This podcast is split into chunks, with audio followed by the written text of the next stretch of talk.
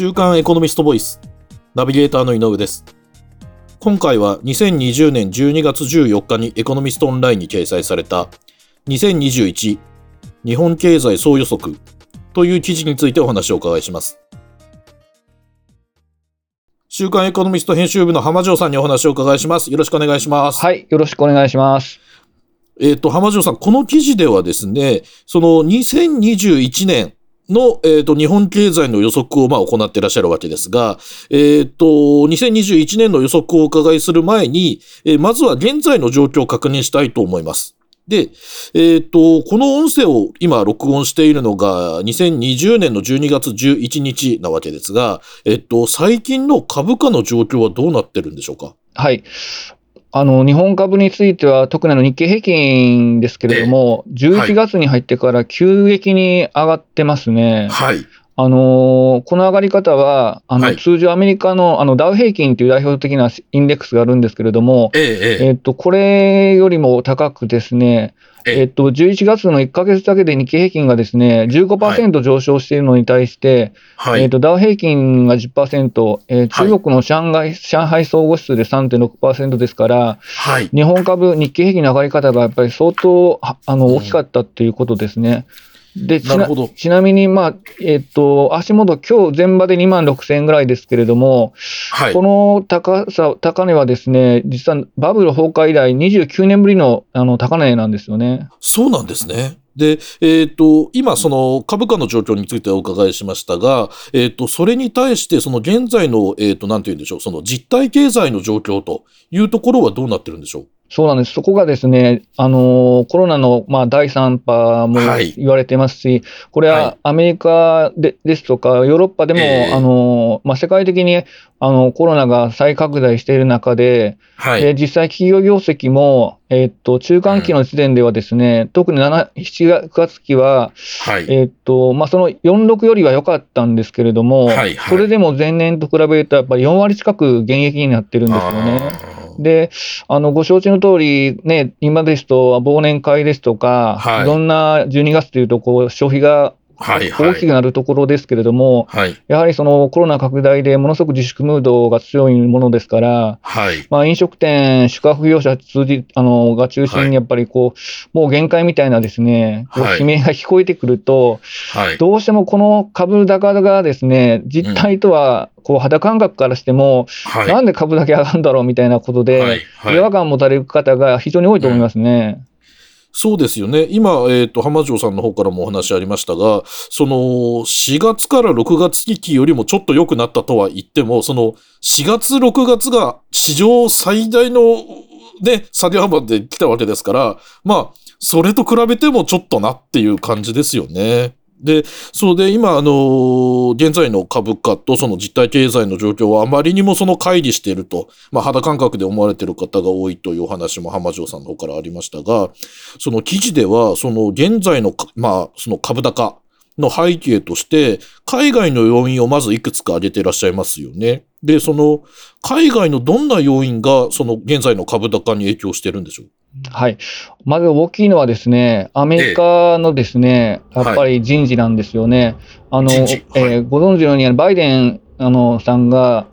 前、あの副大統領が、まあ、大統領になることがほぼ、えー、確実になってですね、はいはいはい、で今、閣僚人事が始まってるんですけれども、はい、この人事であの一つ注目されたのが、財務長官に誰がなるかだったんですけど、はい、あの前 FRB あの、アメリカの中央銀行にあたる、えーと、えー、米連邦準備制度理事会の理事長だったですね、はい、えーと、イエレンさんという女性なんですけれども、はいはい、彼女がどうやら財務長官に、えーと、内定したと。あなるほど、えー、でこのイエレンさんというのはですね非常にその労働市場を重視する方で、あの金融緩和に非常に積極的な方、逆に言うと、金利を上げていくっていうことにはものすごく慎重な方なもんですから、あの現在もアメリカもやっぱりコロナで、その FRB がすごくその金融緩和をしてですね、あのマーケットにものすごいお金を出してるんですけれども、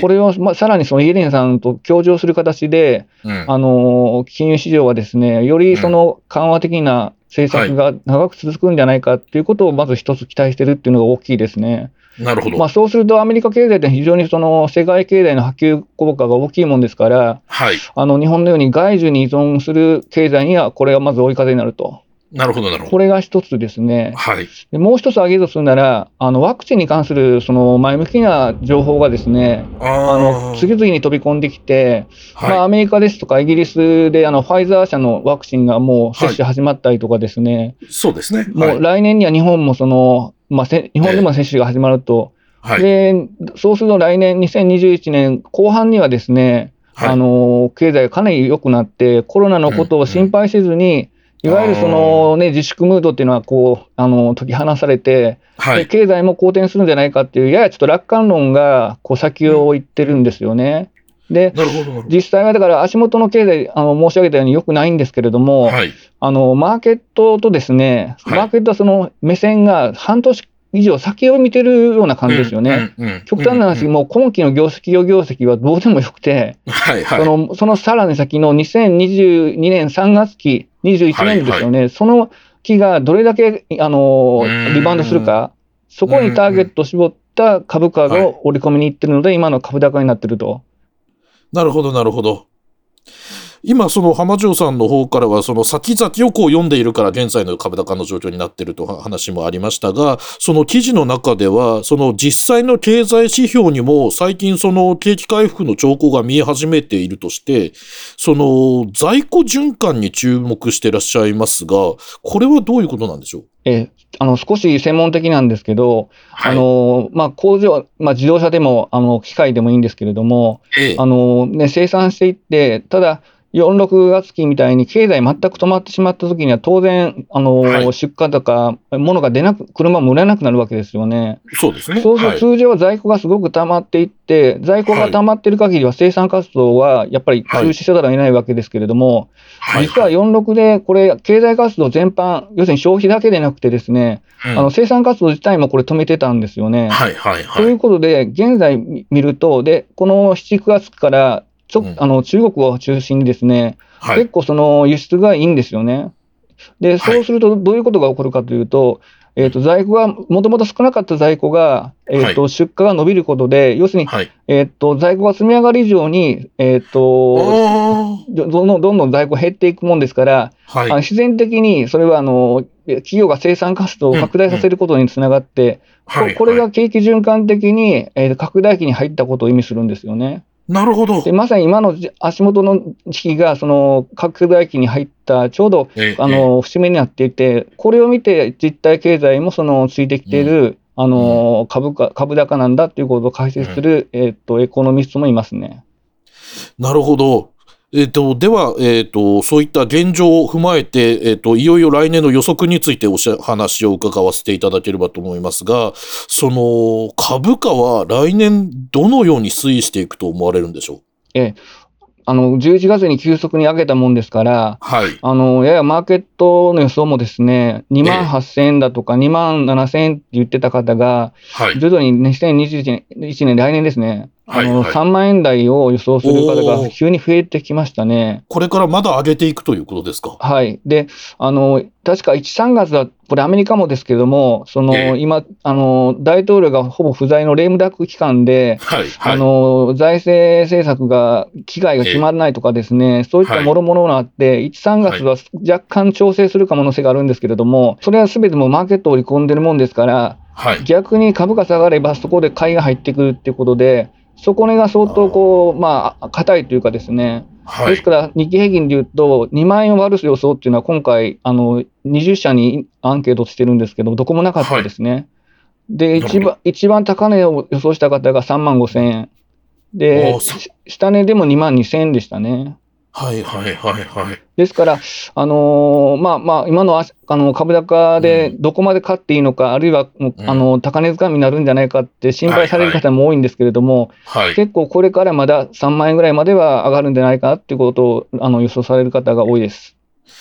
なるほど。その実際のその生活してる僕らとしては、ね、それに伴って、えっと、実体経済の方も持ち直してくれるといいなと思いますけどね。